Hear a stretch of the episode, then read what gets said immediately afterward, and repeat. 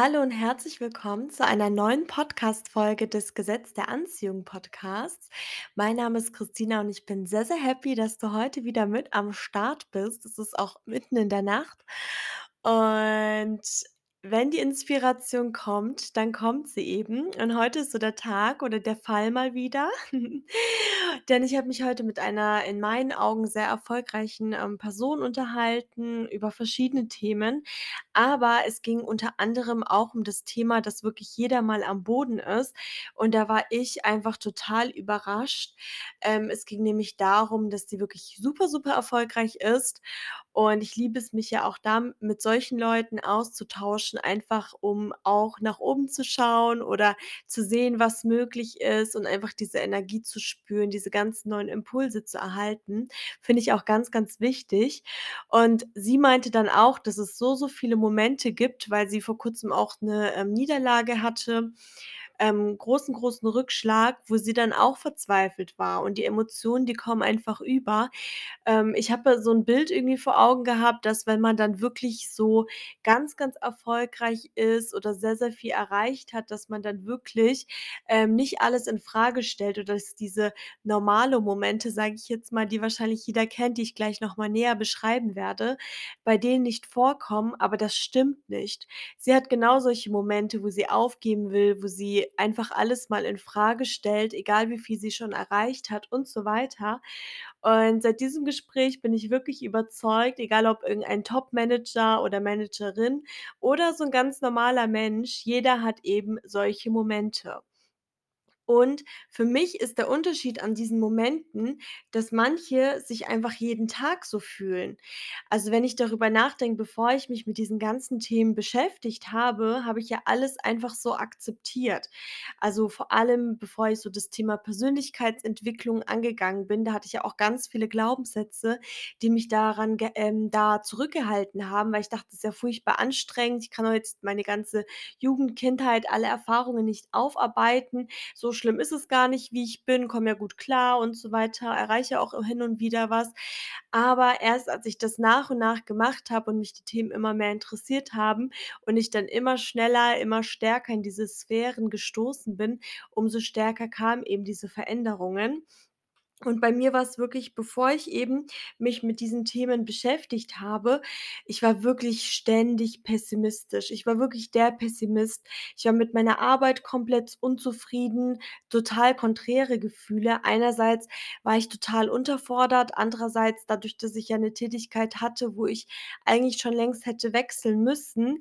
Durch diese Unterforderung hatte ich auch immer das Gefühl, dass ich total dämlich bin und eh nichts anderes bekomme, so von wegen: „Wer will mich schon?“ Mein ganzes Umfeld war komplett anders. Ich konnte einfach keine Dankbarkeit empfinden, egal was mir passiert ist. Das kann man sich gar nicht vorstellen, egal wie schön die Momente waren, weil es gibt immer schöne Momente, egal in was für 'ner dunklen Phase man sich befindet und die hatte ich definitiv.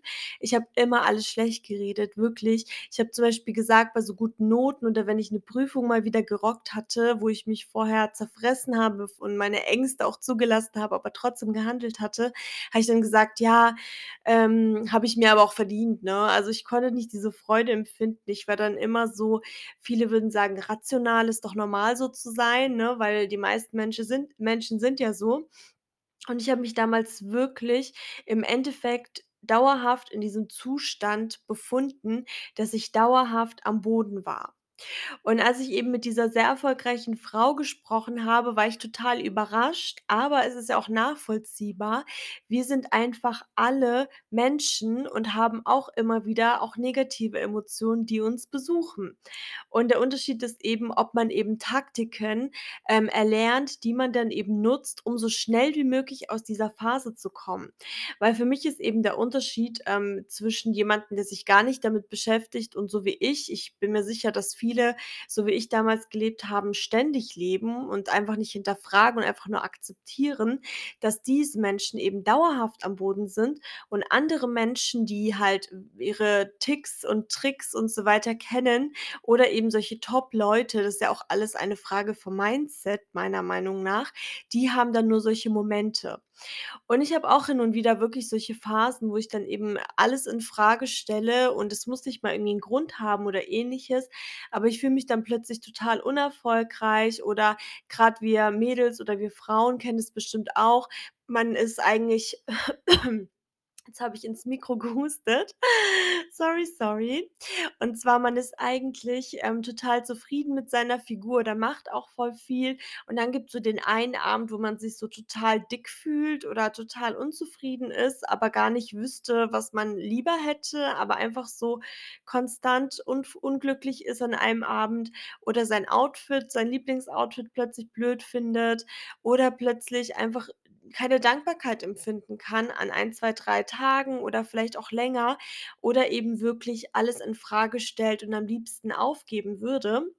Und das sind halt wirklich solche Momente und ich habe dann festgestellt, dass die wirklich jeder hat. Und ich habe auch festgestellt also, ich hatte da auch 'n, ähm, Reel drüber gemacht, ähm, aber klar, im Podcast ist noch mal was anderes, wenn ich's euch genauer erklären kann, beziehungsweise das mal so zu hören, dass es in guten Phasen meiner Meinung nach einfach wichtig ist, dass man Dinge aufschreibt, die einen glücklich machen. Also, ich habe mich entschieden, dazu 25 aufzuschreiben, damit ihr wirklich wisst, keine Ahnung, wenn's mir schlecht geht oder ich habe die besten Gefühle, wenn ich dann, ähm, vom Joggen zurückkomme und dass, wenn ihr dann wirklich in so 'ner Phase seid, dass ihr so diese Liste abarbeitet. Und ich habe mich wirklich hingesetzt und wirklich überlegt und überlegt und überlegt zum Beispiel, wo mein Lieblingsplatz ist, wo ich immer zur Ruhe komme, wo ich dann wirklich immer 'n Lächeln auf den Lippen habe, egal wie schlecht es mir geht. Oder eben Thema Joggen beispielsweise, ne, oder, ähm, mit welchem Freund sprecht ihr gerne oder, ähm, macht ihr dann, ähm, ein schönes Bad beispielsweise? Das ist bei vielen auch der Fall. Und dann habe ich mir so 'ne Liste eben aufgeschrieben, die ich dann wirklich abarbeite und mehrere Dinge mache. Und mittlerweile mache ich's auch so, wenn's mir super geht, dass ich dann, äh, merke: „Wow, jetzt grad bei dieser Tätigkeit oder ja, da geht's mir grad super, super gut“, dass ich dann das dann dazufüge. Weil wenn wir dann in dieser negativen Phase sind, dann denken wir eben, dass es wirklich so ist, ne? Man hat das Gefühl, dass die Emotion recht hat, obwohl's nur 'n Besucher in eurem Körper ist. Und dann ist es so, so schwer, plötzlich an gute Zeiten zu denken, was man denn macht, um sich gut zu fühlen. Und dann habt ihr schon vorgearbeitet. Und was auch noch mal ein mega, mega Tipp ist, wie ich finde, dass ihr dann eben mit irgendeinem Familien oder Freundesmitglied darüber sprecht, aber nicht in der Hinsicht, dass ihr euch so ausheult und über euer Problem sprecht, sondern dass ihr quasi so 'n Motivator-Freund habt. So egal, was ihr sagt, dass die Person beim Sprechen euch eure Erfolge vor Augen hält und gar nicht mit euch irgendwie diskutiert oder ähnlich, sondern einfach mal so eure gute innere Stimme seid. Und für diese Person könnt ihr das auch sein. Also, ihr könnt euch wirklich eine Person auswählen, ähm, von von der ihr denkt, dass sie diese Rolle übernehmen könnte, die bisschen briefen und ihr seid für die Person auch dann diese Person. Ähm, oft ist es ja mit Mentoren der Fall, wo man wirklich alle seine Sorgen, ähm, nennen kann. Und ich finde, das ist so, so der Wahnsinn, wenn man dann wirklich komplett gepusht wird von einer Person und dann sind die Zweifel auch noch mal weg, weil dann kann die Stimme auch wirklich vertrieben werden. Und es war für mich 'n ganz, ganz krasses Learning, egal ob man eben Top-Manager ist oder ein normaler Mensch auf dieser Welt. Jeder hat eben so diese Phasen. Jeder fühlt sich mal unerfolgreich. Es gibt ja auch so dieses Syndrom, wo, ähm, viele, viele Menschen, egal ob Frauen oder Männer betrifft, dass man das Gefühl hat, man ist so 'n Betrüger, dass man gar nicht die Skills hat, dass die Position, in der man ist, dass, ähm, irgendwann auffliegt, dass man gar nichts kann, dass man die äh, Position gar nicht verdient hat und so weiter. Das ist ja auch 'n sehr, sehr, ähm, bekanntes Phänomen. Ich glaube, das heißt Hochstaplerphänomen oder Ähnliches. Also, das hat wirklich jeder und ihr seid nicht damit alleine, wenn ihr euch in so 'ner Phase befindet, beziehungsweise wenn ihr das Gefühl habt, dass eben ihr grade alles hinschmeißen müsst, dass dass ihr unerfolgreich seid, dass ihr's nicht schafft und so weiter. Aber ihr müsst dann auch wissen, was zu tun ist, um so so kurz wie möglich in dieser Phase eben zu bleiben. Weil nach jedem Rückschlag kommt ein, ähm, noch, noch größerer Erfolg und ich habe das schon so oft erlebt, dass ich am Boden lag und dann irgendwie weitergemacht habe, aber nicht nur irgendwie, sondern die Energie dann wieder genommen habe und dann kam wirklich die krasse Belohnung und das ist einfach das Leben, Yin und Yang, ne? Das ist alles miteinander verbunden. Bei jedem Bösen gibt's auch 'ne gute Seite und so weiter. Und das wollte ich euch auf jeden Fall heute mitteilen. Und jetzt kommen wir zum GDA-Moment der heutigen Woche und ich glaube, ich muss echt aufpassen, dass ich nicht weine, weil das für mich was ganz, ganz Emotionales und komplett, komplett Unerwartetes ist. Aber dazu kurz bisschen die Vorgeschichte. Und zwar ist es so gewesen, dass ich mit einer Person gar keinen Kontakt mehr habe.